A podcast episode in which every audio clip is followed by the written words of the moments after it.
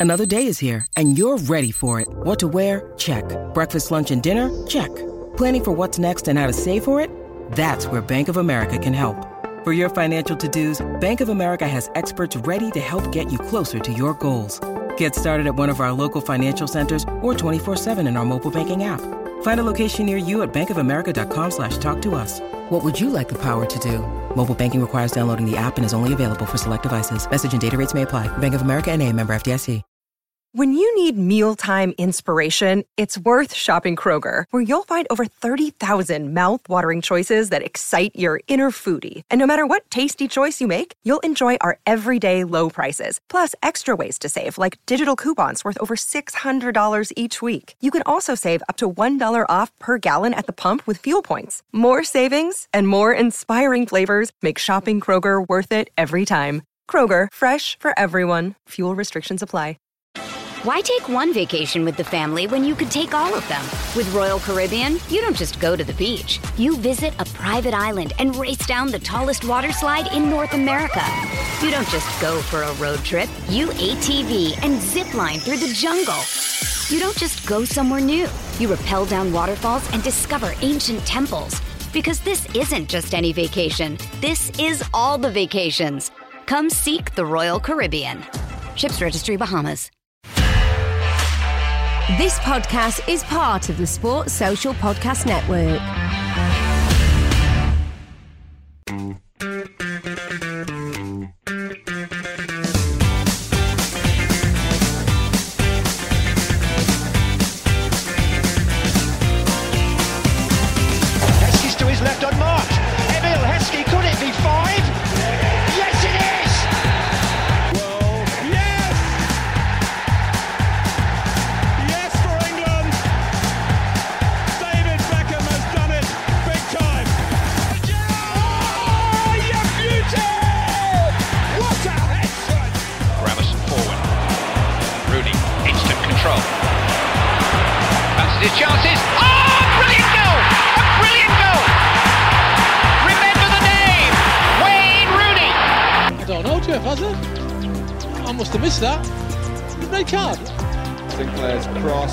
Over Cunningham. Di Canio! Oh, I do not believe that!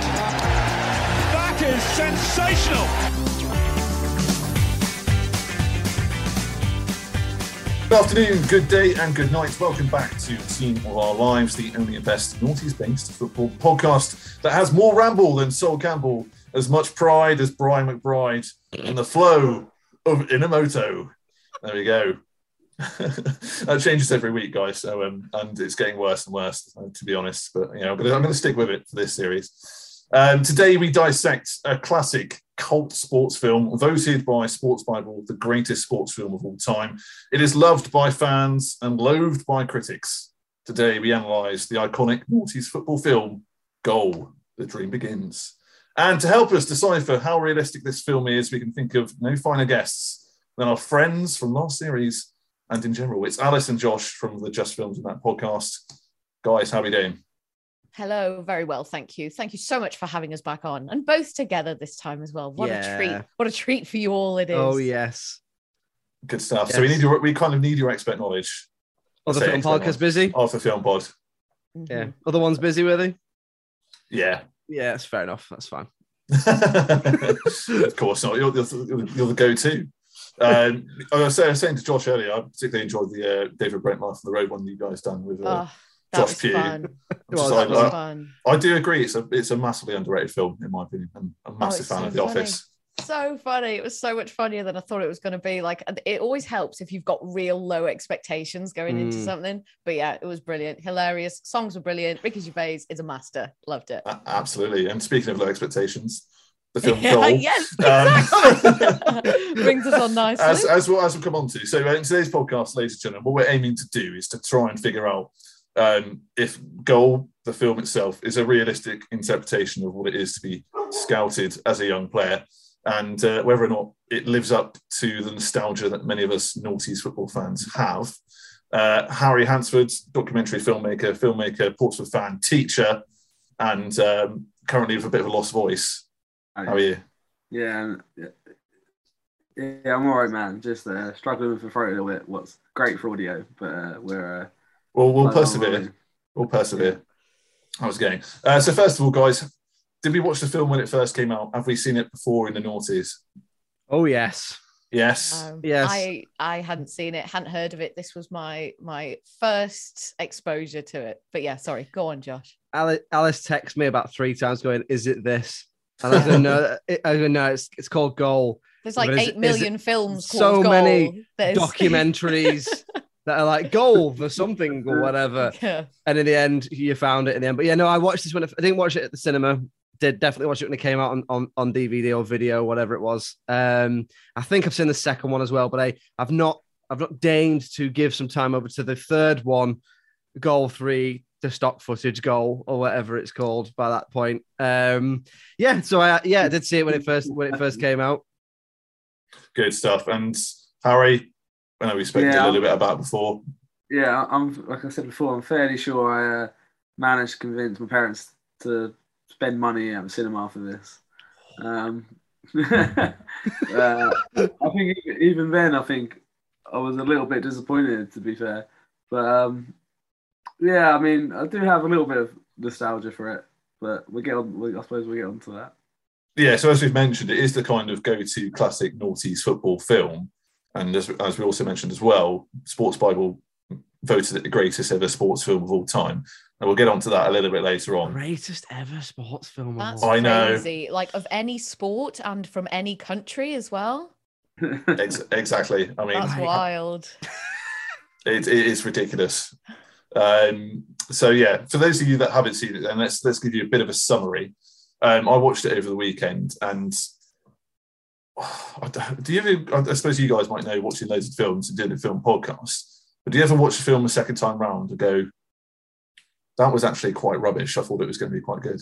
Oh yeah. Yeah, Yeah. we've had we've had We've- that happen a few times. So on the yeah, we've both we've both picked films and gone. "Ah, I'd rather pick this. Yeah, we've had well, no, it- not why have I've picked this. Not for Yeah, me it's not as anyway. Like I It's not like I like to have picked it because it's interesting to go back and see. Well, how do I feel about this film now that I'm you know 10, 20 years older, however long it may be. But I've had a couple where I've been disappointed, and then one where I've just been horrified and been like, oh my god, like I thought Which this one was, was that? good. Forty days and forty nights. Oh Christ, yeah, I forgot about Terrible. that. Like, I was I- I thinking just- about um, All Dogs Go to Heaven. I thought it was going to be that Um, one. No, that was just really underwhelming. But yeah. Yeah. 40 days and 40 nights. I thought it was amazing when I was a teenager. Watched it again now and I was like, this it- is disgusting and I fucking hate Just a it. film full of sort of basically sex obsessed sexual assaulters. In a, in the worst way. Yeah. In the worst. Not even in a funny way. No, Watch it, honestly. Yeah. I am going to have to now. You've sold it to me. Have you Yeah. seen it before? Have you seen it before? No, no, no. Oh, have you not? Well, I won't Uh, spoil it for you, but let's just say it's not aged well. no, certainly not. And uh, also, speaking of things that haven't aged well, how did I know, Josh? You might have seen it before and, and again recently. Has Goal aged well? yeah.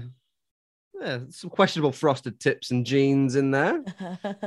um, but I think I think in terms of how you know films are made, I think it's pretty fast, pretty kinetic in places. It's pretty well shot. I don't forget. I didn't look at it. It was like, God, this looks outdated. You know, it wasn't like watching a, I don't know, film from hundred years ago or whatever. What did you think, Alice? Um, so no, look like looks wise and stuff, I thought it looked fine. Like it could have been made a year ago, it could have been made 15 years ago. Um, my first first do you want to know my first impressions first, or, or are we gonna get onto that later? Yeah, you give me Yeah, go for it. No, go for it. yeah, sure, go for it. So I actually quite liked the film. Again, I had really low expectations, which I think always helps. But two things for me that just made it a winner. So I've got a real affection for the tune and for Northeast in general, because in my line of work, I reported on incidents in the northeast for about a year during the first sort of big wave of the of the pandemic.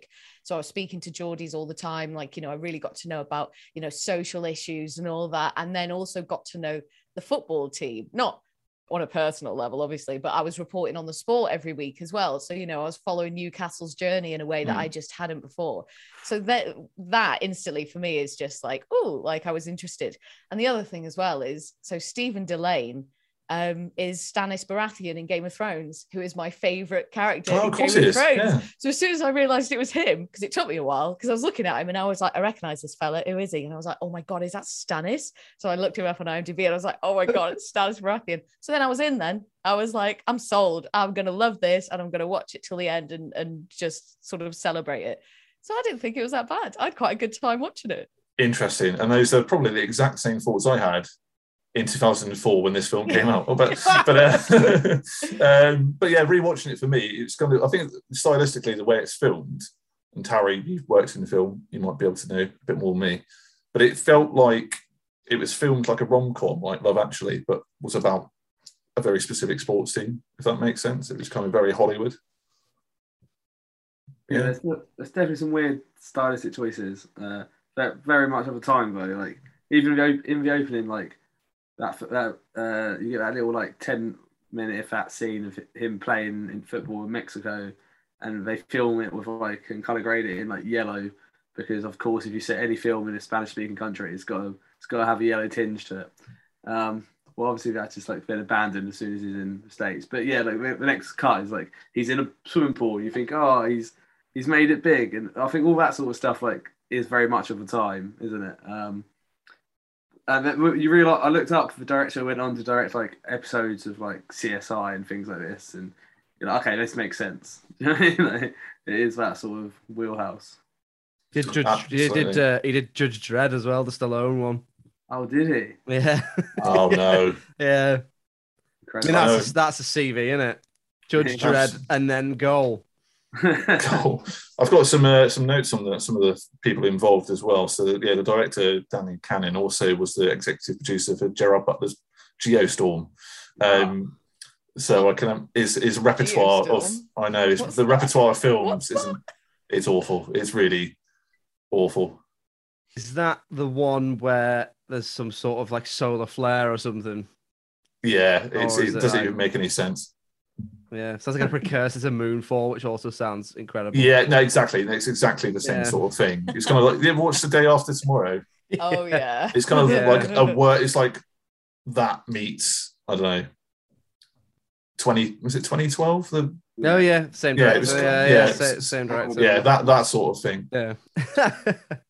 Um, but yeah, Harry, you touched on the kind of like stylistic kind of, I suppose, uh, the way the film kind of moves with like cut shots doing the swimming pool and the juxtaposition between that and actually a poor immigrant and stuff.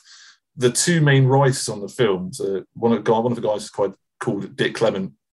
There's another guy called uh, Ian La Frenais, beautiful name. Um, basically, they're two English writers, both have OBEs for services to British film. They're basically the lead writers on Porridge, The Two Ronnies, and The Tracey Ullman Show. So the they wrote Two- this. And they wrote this in, and they would have been in their mid seventies at the time. Okay, that explains a bit. Yeah. so that, that kind of yeah, the kind of cheap gags that it has kind of flowing through the film. That kind of um, that's probably where that comes from as well. And uh, one of the producers, Mike Jefferies, as well. Um, he basically owns a production company. He tried to buy Liverpool Football Club for uh, 200 mil um, in about 2007. So imagine like that. Oh, he's made such a good film about football, and I'm going to buy a club. It's, a bit- it's a bit arrogant. I mean, I, I didn't think it was um I didn't think it was terrible. It was better than I remembered it being. I think that um it got tarnished a bit by the sequels because they just became straight to DVD sort of petrol petrol station bin DVDs, and and you always see them alongside other films. Which there's a bizarre subgenre of films, particularly in this country, which is hooligan films. Oh yeah, and it, I don't really, it's I don't really get it. I don't like who's buying them, who's looking for hooligan related films. I mean, maybe people who are into it. I don't know, but um, yeah, I, didn't- I didn't think it was that bad. I, I, I like just to echo what Alice said before. I thought it was all right. Yeah, I think it definitely probably aged better than those sort of green streets and Mm. And it you know it, tell, it tells that sort of like timeless rag to riches story. Um, but again, I think it's also a little bit of what holds it back as well, isn't it? Because it, it doesn't quite add anything new to that really. Mm. Um, but yeah, it's I, I wasn't like I was expecting it. I was expecting watching it again to have hated it a lot more than I did, but I still just I don't know. I still just feel like there must be a better football film, but there isn't really. I don't think, but I like there is. Well, in terms of, do you mean in terms of like uh, featuring actual football or films about football?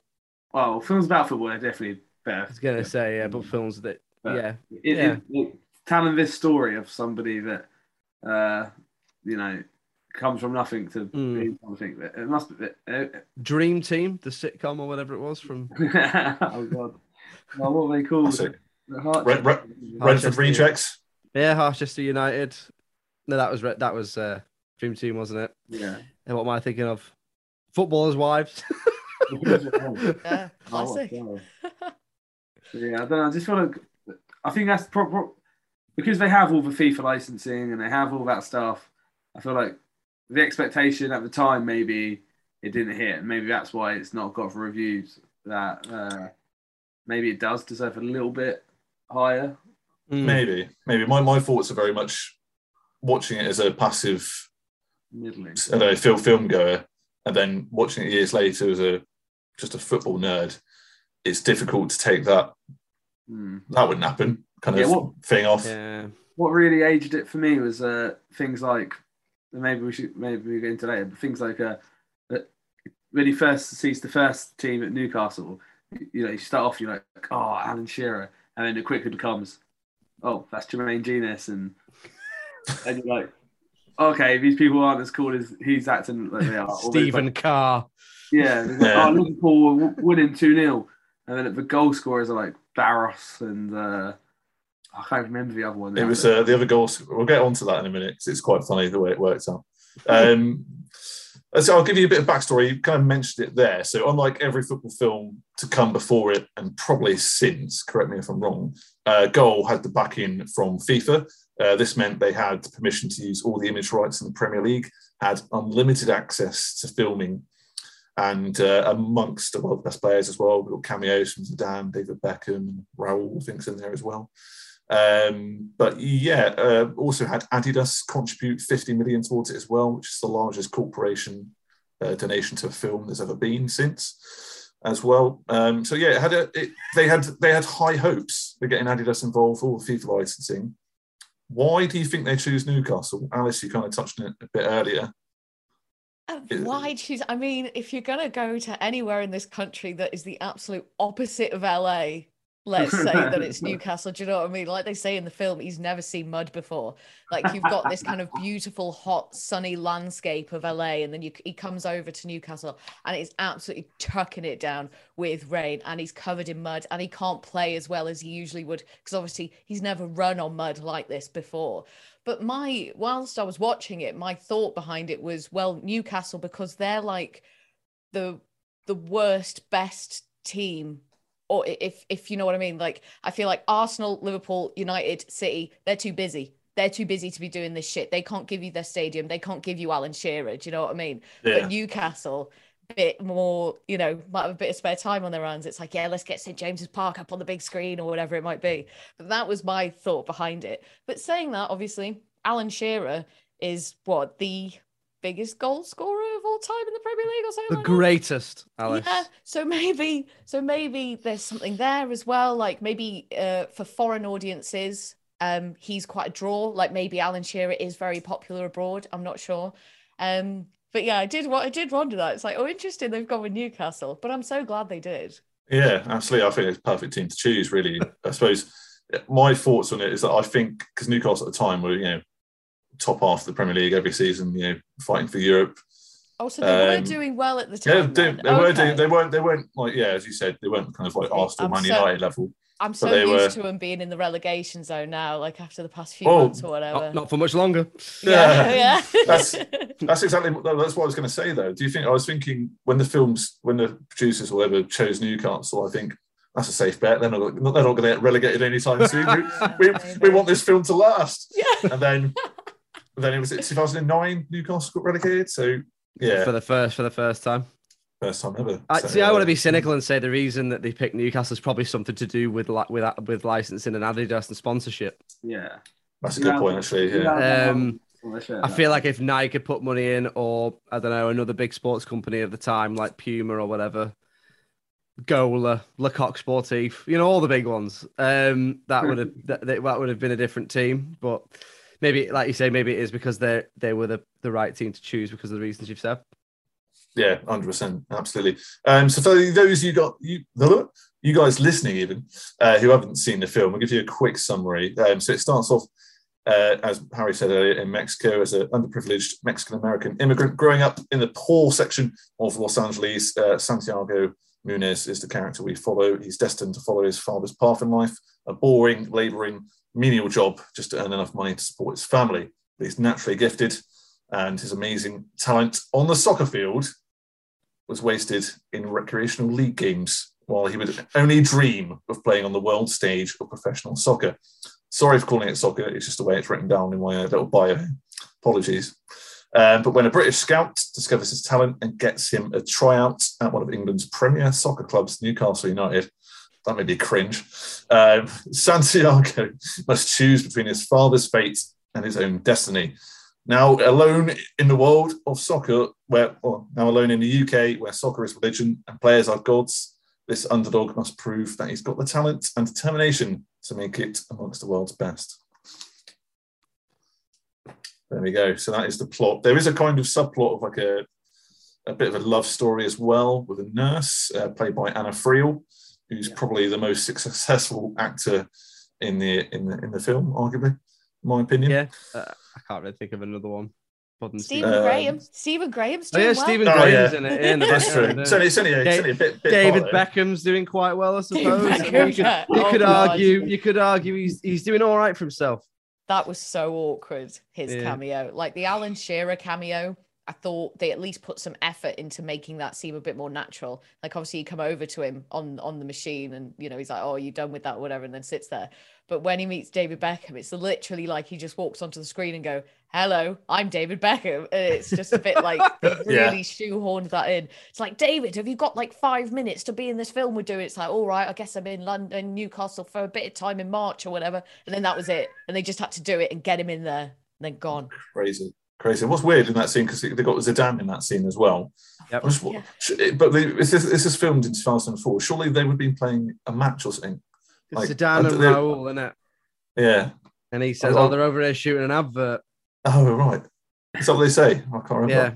Well, again, that's the Adidas and FIFA thing, isn't it? They're like, all right, we get Why take one vacation with the family when you could take all of them?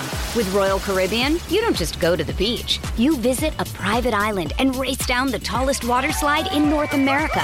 You don't just go for a road trip. You ATV and zip line through the jungle. You don't just go somewhere new. You rappel down waterfalls and discover ancient temples. Because this isn't just any vacation. This is all the vacations. Come seek the Royal Caribbean. Ships Registry Bahamas. Real Madrid uh, had Adidas or still do, I think. Mm. Right? And like we get them over there, and you can you can all three of them you can see would rather be anywhere else, but, but contractually or they were offered a lot of money. uh, Uh, you know, it was something to do with like, and what would happen now if if this film was made today? We would have to have waited until the end of the credits to see that scene. You I mean, Yeah, fair point. They would have handed him like a Real Madrid shirt at the time, be like, "Do you want to join the initiative?" that, that. But um, luckily, we got to see it in the movie, I suppose. But yeah, I, I, I think you you can say what you want about um, uh, any of those being great footballers. I don't think any of them uh, were natural actors, were they? No, not at all. Not at all. Um, so yeah, Eduardo Kuno Becker plays the character, the main character, Santiago Munez, who uh, yep, is the uh, kind of uh, American Mexican immigrant. Um, he's well known in Mexico, but other than that, I think the goal films are his kind of massive claim to fame. Anna Friel we've mentioned as well, and um, the guy who plays Gavin Harris. So Gavin Harris is kind of the kind of typical cliche playboy footballer who's got the cars, he's got the girls. Uh, he's played by Alessandro Nivola, who I recognised from Jurassic Park 3. Um, but I was just a bit surprised they chose an American to play a Cockney playboy. The American, okay. Yeah, he's in Con Air as well. He's Nicolas, Yes. Is he in, in no Face Off? No. Sorry, I'm getting my Nicolas Cage films mixed up. Oh, He's, he's, in. He's in. He's, he's his little brother in Face Off, and he was he played uh, Christopher Moltisanti's dad in the Sopranos sequel that came out recently. Oh right, he's the main character in that. Yeah, he's in. Um, I think he's all right. His accent was okay, apart from the fact that he can't get he couldn't get rid of Americanisms out of his accent. So at one point he says, "I've got asthma." and, so, and we're all four of us are from different parts of the UK, and I think we'd all go, "I have asthma." Is there any part of the UK where they go, "I have asthma"? They go, No. What are you talking about? it's true. Very true. I do. I think he's a good actor, but I just thought I thought it was a bit of a weird casting. Personally, it was. I'm sure. Yeah. Yeah, maybe he's a bit of a name, I suppose. He's relatively, you know, established, isn't he? Yeah, that's very true. It's very true. Uh, going back to the start of the film, then, so the, we kind of established earlier that um, Santiago Munez or Santi gets scouted playing in Los Angeles, but I find the whole premise of this this is what when my football brain kind of came into it uh, for the, of how he got scouted. Um, so Glenn Foy, who used to work for Newcastle as a scout, he just happens to be on holiday in Los Angeles and sees him playing in the park. Now we've heard stories of you know your Messi's or whatever kind of being looked at by people at Barcelona, or whatever. A, a retired scout on holiday in Los Angeles, what's a recreation, watches a rec- recreational game, and has the audacity to ring up his former employers and go, "I've just seen a kid for the first time ever nutmeg a guy and score a really good goal let's At give him a half trial. three in the yeah, morning exactly. exactly my point. Um, yeah, I, I again, I, I don't know if it, yeah, if it, maybe it's me being a bit too cynical. that was like, really?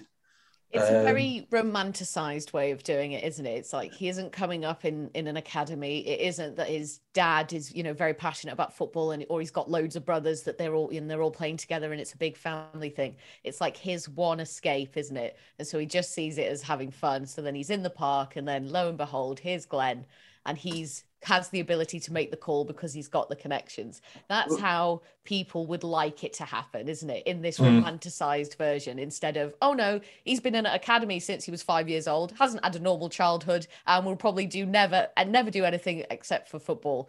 Because that's all very intense, isn't it? And it's a bit, you know, it's a bit pushy from the parents and it's a bit pushy from the coaches. But in this way, it means Santiago has is he's got his own agency pretty much, hasn't he?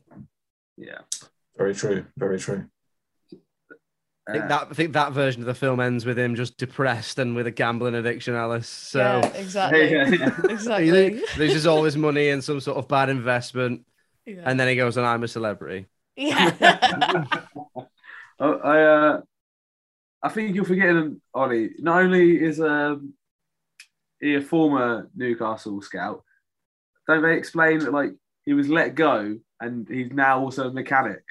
Yeah. There's no way they'd ever, ever, even in this romanticized world, that they're going to be like, oh, do you know that guy we sacked and now fixing cars?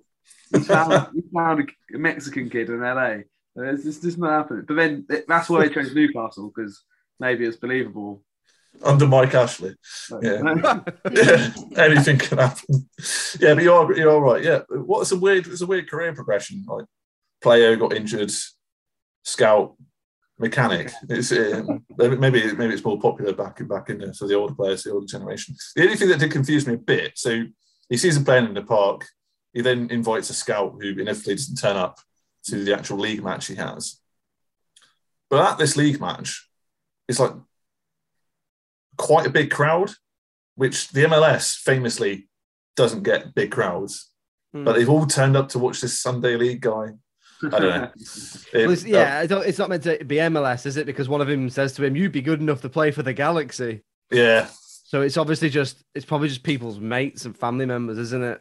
Well, that's what I mean. Like, if, if people don't turn up to the MLS, are they going to turn up to some random, you know, you know I don't know. Maybe if, they they will. make, if they're making a film called Goal, they might. yeah, um, so basically, after that, he eventually gets a basically to stay with Glenn in Newcastle, jumping ahead quickly. Um, so he saves up all this money. He's working different jobs. He's a landscape gardener. Um, he works in a restaurant as well.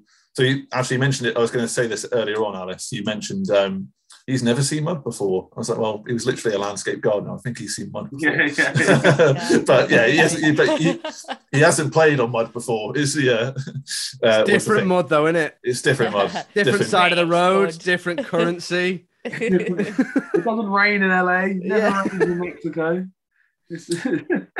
Yeah, so he saves up all this money, and then his, his dad finds the money he was hiding and buys a truck for his for his business, and then his grandma ends up loaning him uh, all her savings to fly out to uh, England. He could have done that money because he needed some shin pads at one point because he used he used Oh, cardboard yeah, in one of those games. So I wonder where, where that money was then. Um, but fair play to grandma. So he flies to England and arrives in Newcastle.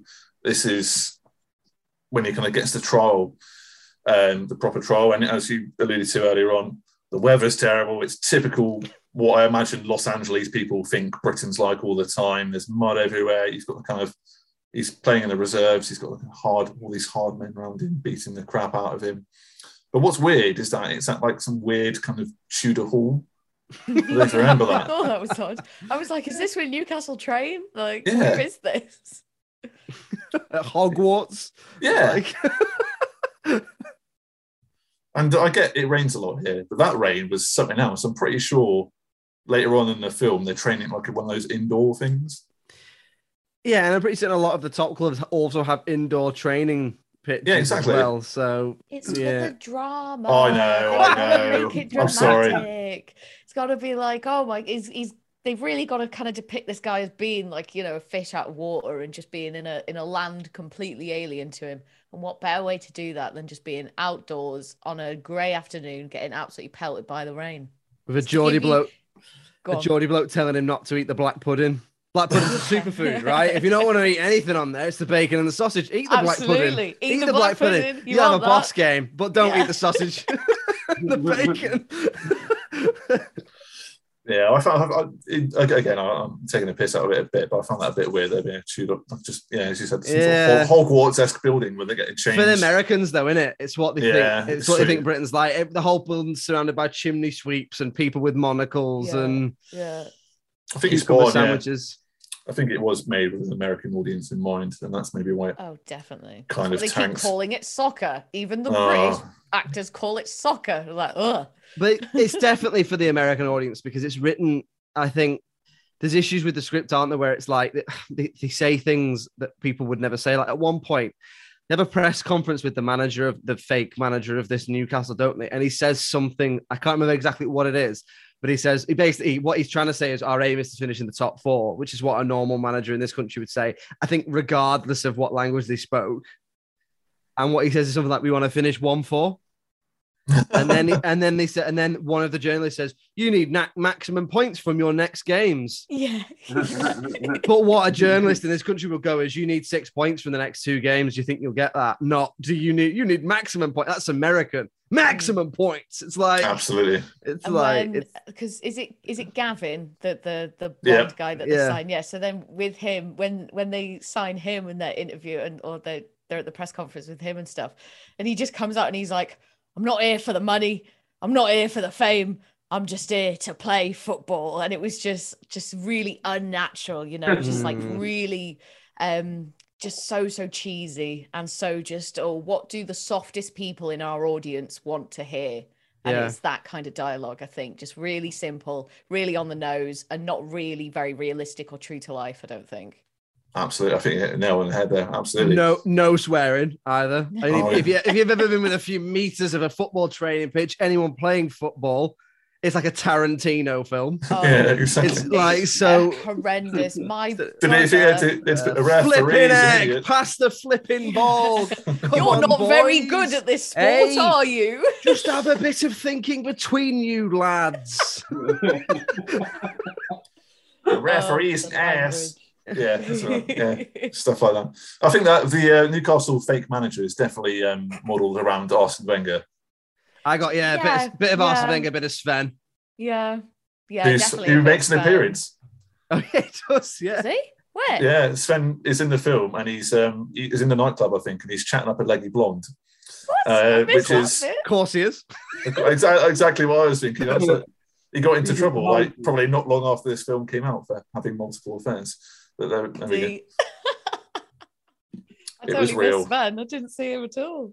go. Um, yeah, so, so Santiago is in Newcastle, meets up with Glenn, has this trial. His inhaler gets stamped on, so yeah, he has asthma. Um, That was a bit daft as well. Yeah, wasn't it? it's- that was a bit daft. Just like this guy, this guy who hates him with no reason. This guy, and this Yeah. character was so so two dimensional as well. I could have done, I could have done with a bit more from this guy. It's like, why is he so angry? Why does he hate this guy? Like, is he a raving racist? Like, where does this anger come from? Mhm. And he's just like, I hate you, and just stamps on his inhaler like a high school bully. Yeah, I just didn't really buy it. He's just the uh, other character on any Pokemon game, hates Yeah. you. Opponent. yeah. yeah. You used to type in their name, couldn't you? Like yeah. yeah. butt cheeks wants to fight. Yeah, fair enough. Um, yeah, so he managed to get another trial thanks to Gavin, who kind of explains to the manager that he's not used to the weather and gets another trial. Which is already like his third, second chance, isn't it? By this point. Yeah, so he's had like three or four chances, which I'm, I'm with the amount of people trying to get into football just in the UK alone. Um, again, not sure how realistic that is, but we've established this film's probably not the most realistic.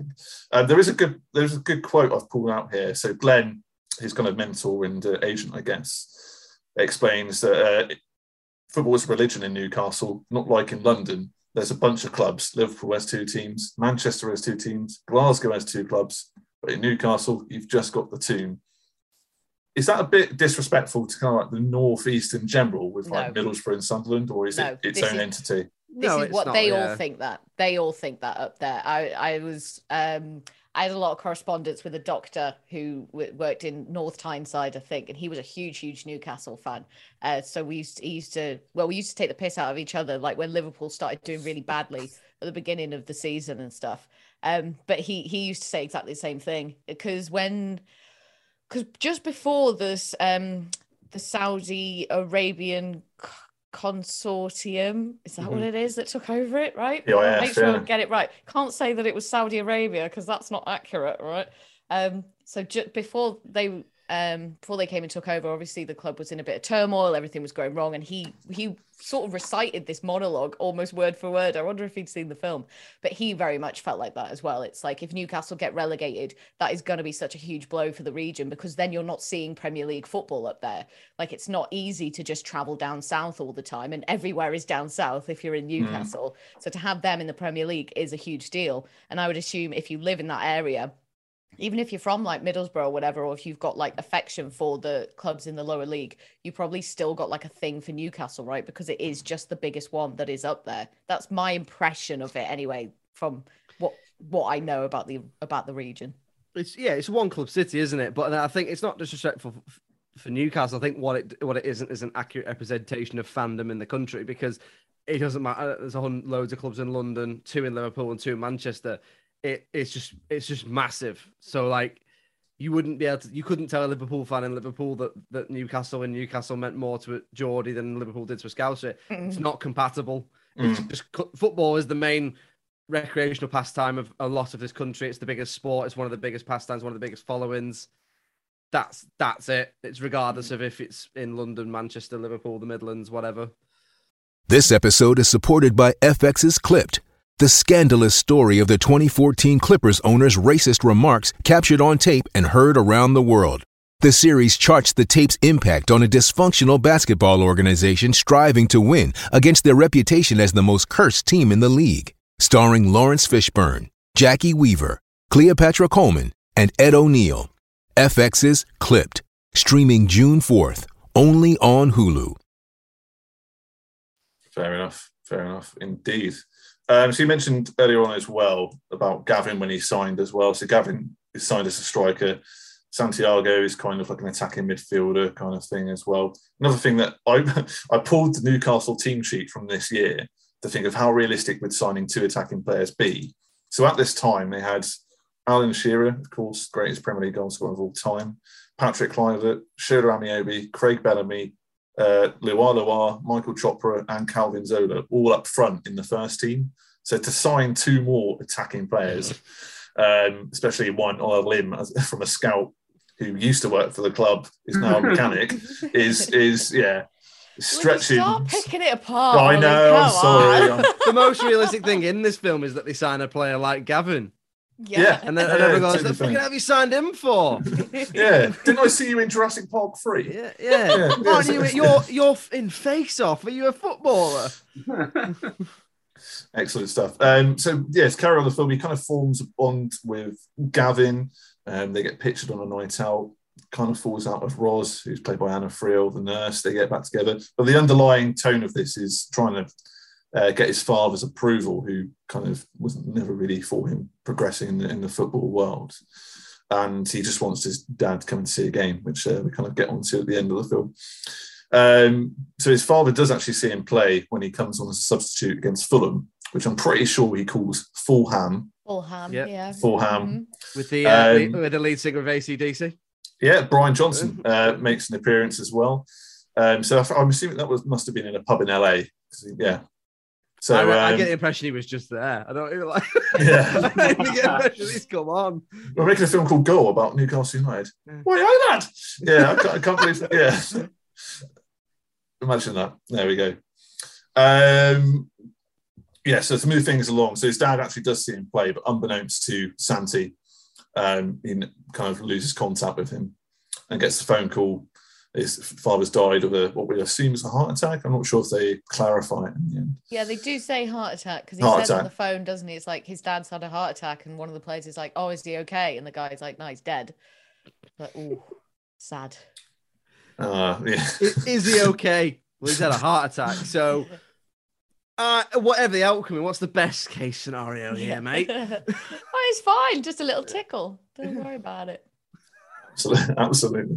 So he makes his debut at Fulham. His dad ends up watching it. Later on, dies. Um, but the crescendo of the film, the lifting moment, so to speak, well, punch my microphone, um, is when they play Liverpool. So Liverpool's a big team. I think everyone knows that. Which is probably why they focused on them a few times. I think um, it's two all in the game. Santiago comes on and uh, basically scores the winner from a free kick. Uh, what is weird is that, again, I know you're going to hate me, Alice, for this, for pulling apart the film, but a certain midfielder who we've put in the Robbie Savage Hall of Fame, uh, Igor Biscan, who played only a handful of times Liverpool, scored in that fictional game. And he's he scored like one goal for Liverpool. So for him to score, I thought was quite unrealistic. But I know I'm picking Giving it him his moment, aren't they? It's like, go on, you can't score in real life. Here's your chance. Could have just been Gerrard. Would have been like, just make Yeah. it Gerrard. It's just. I can't remember if you see Gerrard in the film or not, but yeah, you would have thought Yeah, that'd be a he, bit he, do, he has a bit of uh, one-two on with the bench. Ah, fair play, fair play. Uh, so the game's two all. Santi comes on, scores the winner in a free kick, which is a bit, bit ballsy when you've got Alan Shearer and stuff on the pitch. Or did he get subbed on for him?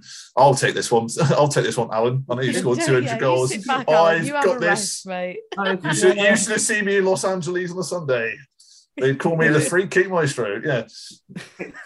It's the guy that the guy that just hates him for no apparent reason gives him for he's meant to take a free kick and he has like that moment where he's like he gets his moment of growth and he's like no this is for you Santi and he's like are you ready and then r- right footed Santiago some reason hits this free kick with his left foot because it's Tur- Lauren- and, tu- and turns into Laurent Robert Because because that's Lauren the Robert, goal, yeah. isn't it? Yeah, it's just Lauren because Robert. it's Laurent Robert taking it. And then, uh, and then that's the crescendo, isn't it? It's just like, where you go? But yeah, Dude, spoiler alert for the second film, but I seem to remember it's even more ludicrous when he's playing for Real Madrid and he scores like a volley from outside the area and an overhead kick in the same game while coming on as a sub. But there we go. it's a dream. That's like trying to get his achievements on FIFA. Yeah, yeah. Make a make a hundred passes. Absolutely. So I think we've kind of discussed whether or not how realistic this film is, and uh, maybe maybe it doesn't matter. Maybe that's just me being petulant. Are we likely to watch this film again, chaps?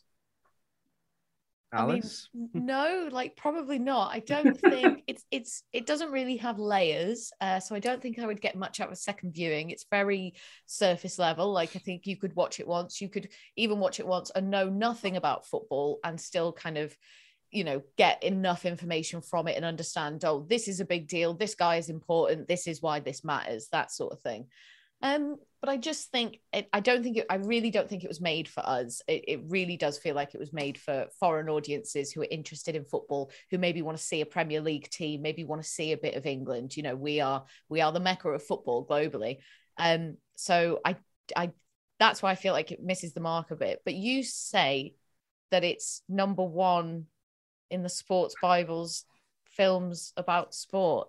That really Mm. puzzles me. So and there's no criteria for this not just necessarily sports films about footballers it's all sports films Apparently, I mean, that's, I mean, I- just Raging weird. You Bull. ever heard of a little film called Rocky? yeah, yeah, Raging Rocky, Bull, Rocky, one, Rocky Field, two, Field of Dreams, Dream Machine. replacements josh as well The Replacements, the- Happy. Gilmore, uh, Caddyshack. I'm just going through sports and then naming films. It's, not, it's not even in the top 20. It's very odd it's a very odd decision did adidas pay for these critics to rate it or something Probably, probably. I do wonder about that. Alan Probably. Shearer, the only person voted. He's like, I had a credit in this. Yeah. I um I I you know I wouldn't be in a, a rush to watch it again. It's it's okay. It it is what it is. It's cheesy.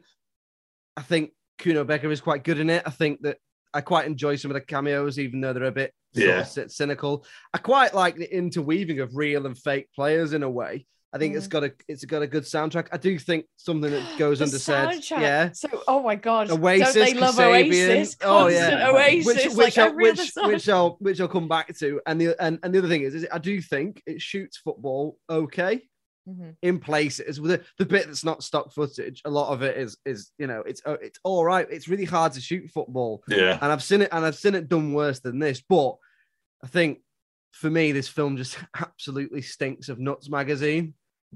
It smells like it smells like lads, lads, lads. Like, do you know what I mean? It, it smells like Oasis and birds and that. Do you know what I mean? It's like, and I'm and, I, and I'm just watching it going. Is that who it's for? Is it for? Is it for that? It's not. It's not for me.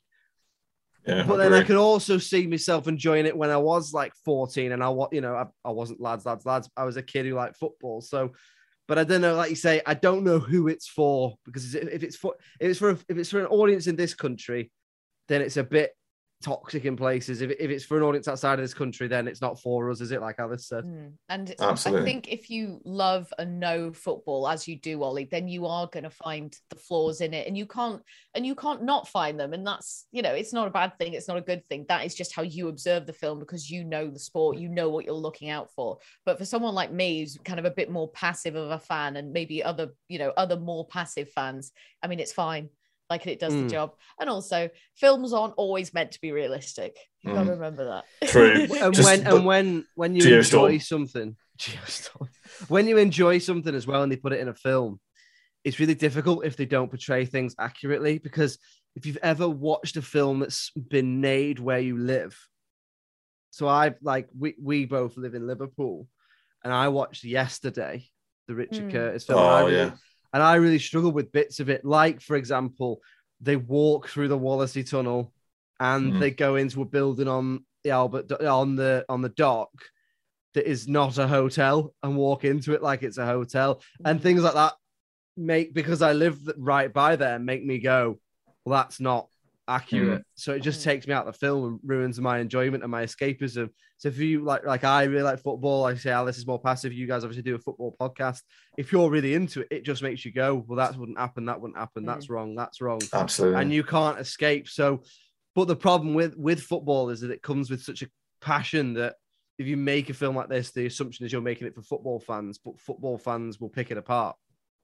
Absolutely, I think, I think you're quite right. But it is very fondly remembered. If you ever look at the IMDb scores and the Rotten Tomato Mm. scores as well, the critics slate it, but everyone loves it. I think it is, as you both said earlier on, it just it's got that nostalgia. You, you got the cameos from Zidane, Alan Shearer, and it is a kind of rags to riches story, as although it can be quite painful in places. Um, but it, yeah, and I think if it was on quite late on BBC Two or whatever, I think you would probably just sit down and watch it if you were a passive football fan potentially, or if you hadn't seen it before, if you had seen it before, just fancied an easy watch. I think it kind of very much falls into that category.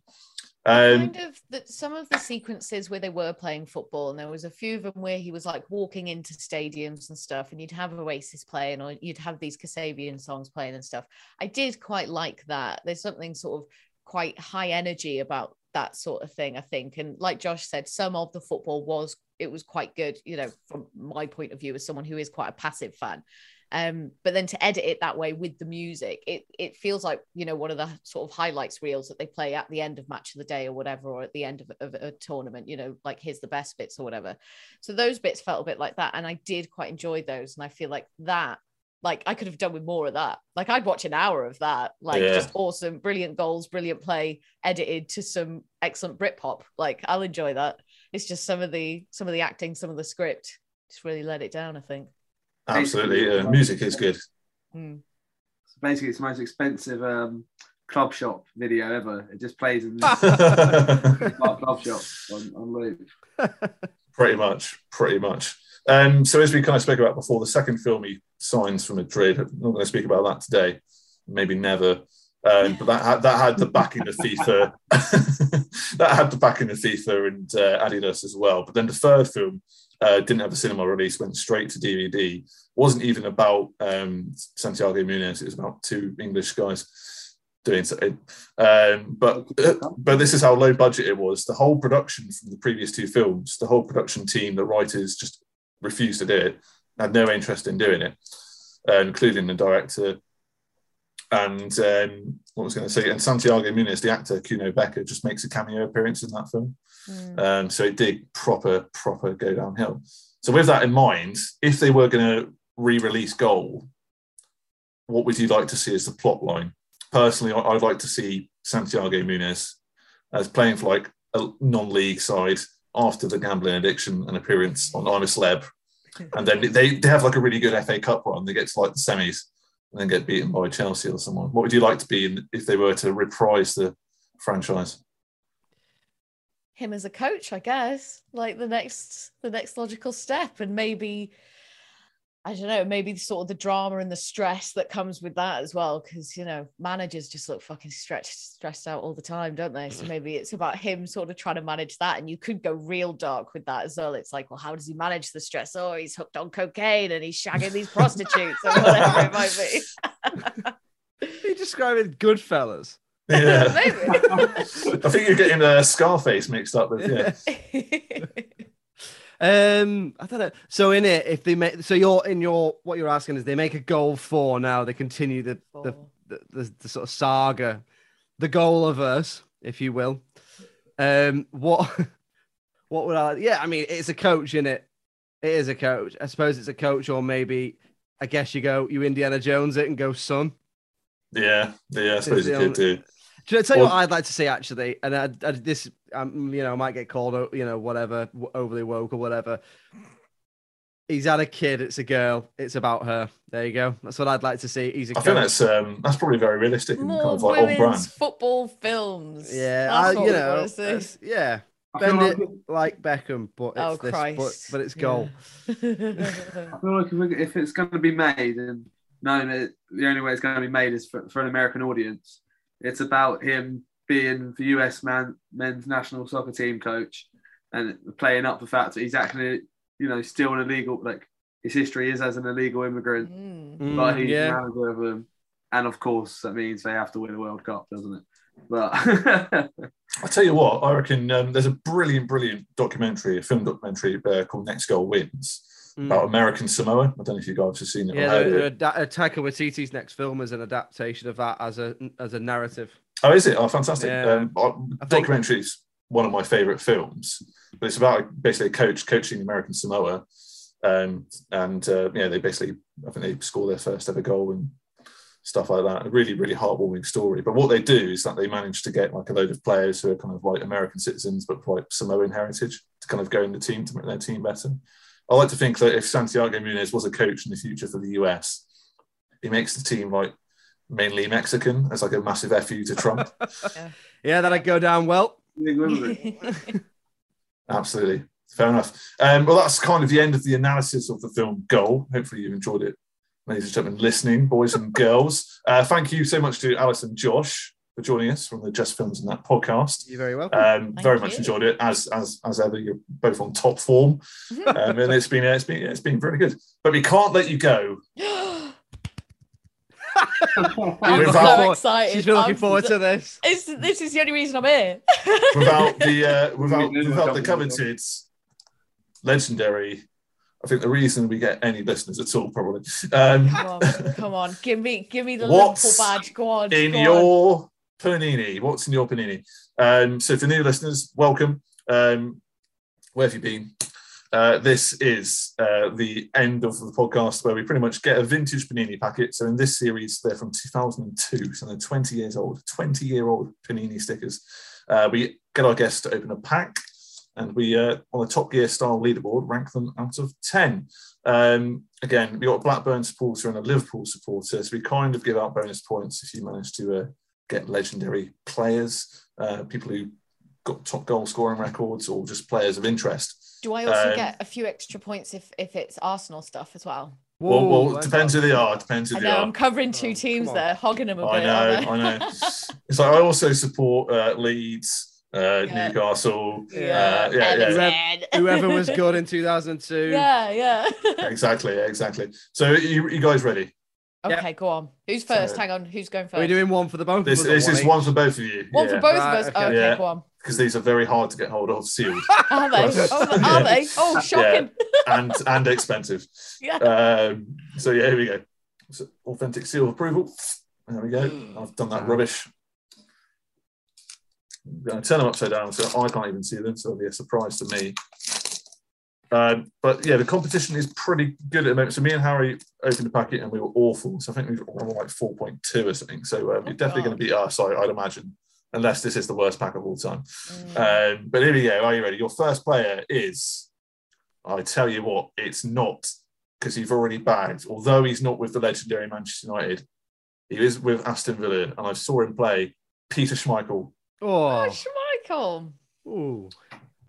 So yeah, he lose maybe points because it's not with United. um, maybe a I couple. think, yeah. I, He's like yeah, the I best think Premier League that's fair. goalkeeper. yeah, best Premier League but goalkeeper of Ollie, all time. because Ollie supports United, I think that obviously it would be more if it was. If Yeah, it was fair I'll put it this way: I think our best player in our pack was David James. He's beating us. Right. Okay. There we go. Legend.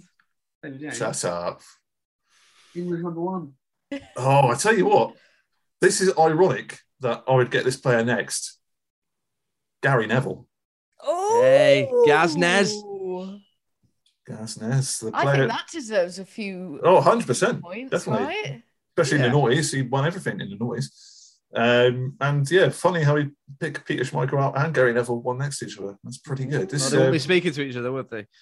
Well, it's true. Famously, they didn't in that in the tunnel. they played for Man City. Uh, your next player, I remember this person, but only because he had a weird name. It's Charlton's Mark Fish. Oh yeah. I Fair. I think he played for Bolton as well. More He than was likely. South, I think he was South African, or I'm thinking of. Yeah, someone that's else, right. but- Yeah, no, yeah, I think he was. To be fair. Yeah. He wasn't. He he wasn't. South, he is South African. He's still around, as far as I know.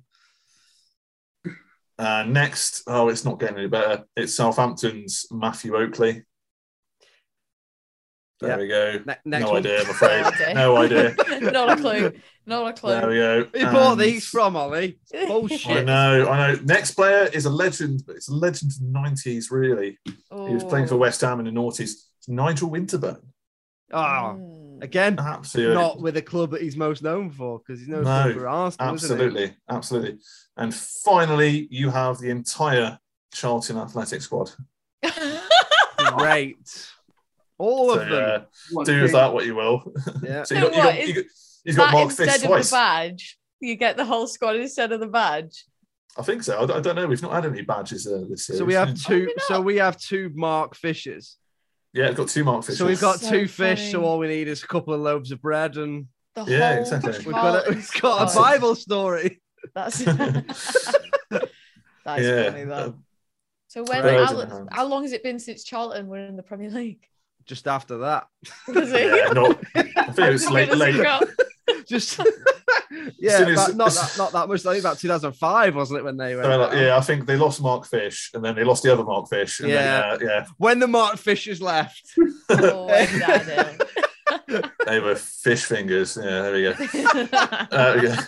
Yeah, they just couldn't They- handle the scales of the. They were Premier relegated. League. they were relegated in 2007, just two Ah, years right, yeah. after Mark Fish. Very good. Oh. Fair enough. So, they um, sank, who- sank to the bottom. Oh, hook, line, and sinker. There we go. Right. Um, let's stop the fish Oh. puns. The fans were, were filled up to the gills. They were sad. Oh, yeah. tune it in. Yeah, don't tune her in next week. Right. Oh, fucking hell. It's getting all getting real now. It's on, all getting lads, real. This is not Stop, the place stop, or stop. time. Just stop. Go for all day, aren't they? Naughty. Uh, Uh, okay, let's go through the players quickly. uh, Uh, we got Peter Schmeichel, very good, does very well. Mm. Gary Neville, I think I've heard of him.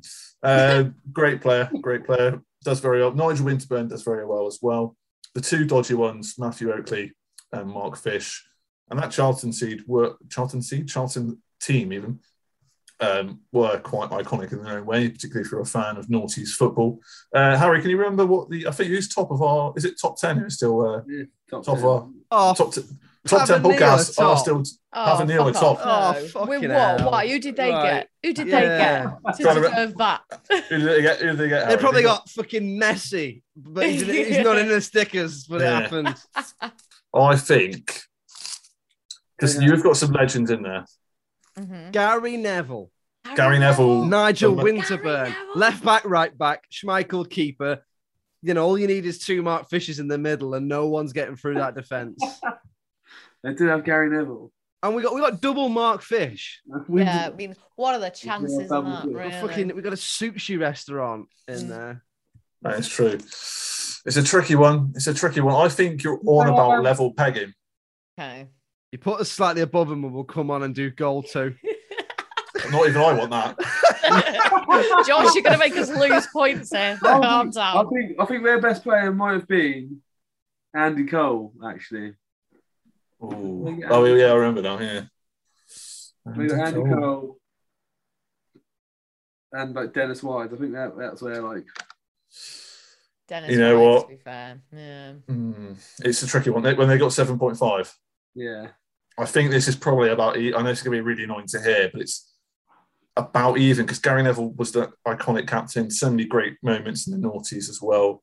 Uh, Nigel Winterburn, as good as he was, was just a bit past his peak. And then Peter Schmeichel, probably the greatest goalkeeper of all time in the Premier League. I mean, He's better than Seaman. oh, Sorry, Now Don't. we're about to now we're about to Uh, fish again. I'm by Uh, Seaman, fish. It's just all it It's- It does. It does. Um, right. It's it is where I'm going to stand with it. Harry, I think we're going to have to give them the same. I can't. I can't decide for the both of them. Andy Fine. Cole, a legend as well. Seven point five. I think that's Fine. even. I'm gonna bring that- the Mark Fishes round to your house. Are we sleeping with the Mark Fishes? no, no. Actually, no. That's it. No, That's no, it. That That's came out wrong. That came out wrong. and uh, yeah, definitely see some David Seaman then. What? Um, right. Fucking hell. okay. Oh, okay. Oh, wait, well, it's past my bedtime. Right. Fair enough. Okay, guys. I think we're going to have to give you seven point five. All I think right, that's- I take think that's good. That's fine. So you, you are, to be fair, you're joint top. Thank Okay. you. We'll That sounds that. better. That sounds better, doesn't it? Just Yeah. us Um, the fishes. Absolutely. So uh, thanks again to Alex and Josh from the Just Films and That podcast. Um, very tell everyone welcome. about what you do and where people can find you. Go on, Josh. Uh, yeah, we're episodes out every Tuesday covering underrated, underseen, underappreciated films, some classics, some guests, all manner of films, basically. Uh, every Tuesday, wherever you get your podcast, really. Uh, and then you can check us out on social media. Just search for Just Films and That or Just Films and That Pod. Twitter, Facebook, Instagram, TikTok, other ones, Bebo, any other ones, Alice? Oh, we're also have a TV slot, which Alice will tell you about now. Yeah, we're also on the television. We're on the local TV network. So if you live in Birmingham, Bristol, Liverpool, the Northeast, or Leeds, you can find us on Channel 7 on Freeview. Or if you live in North Wales or South Wales, you can find us on Channel 8 on Freeview. Or if you have Sky, you can find us on 195 across the UK. Not that we've got it memorized. Every night, every Friday, not every night, every Friday night from 6 p.m. and sometimes Mondays as well. Beautiful stuff. Fantastic stuff. Um, so that's it for this week. Thank you so much for listening. Um, until next time, look after yourselves. Send us some more fish puns uh, to do with footballers. I'll be, I'll be putting it out on Twitter later on. There must be some obvious ones we're not getting. Yeah. Um, but yeah, until next time, sayonara. Team.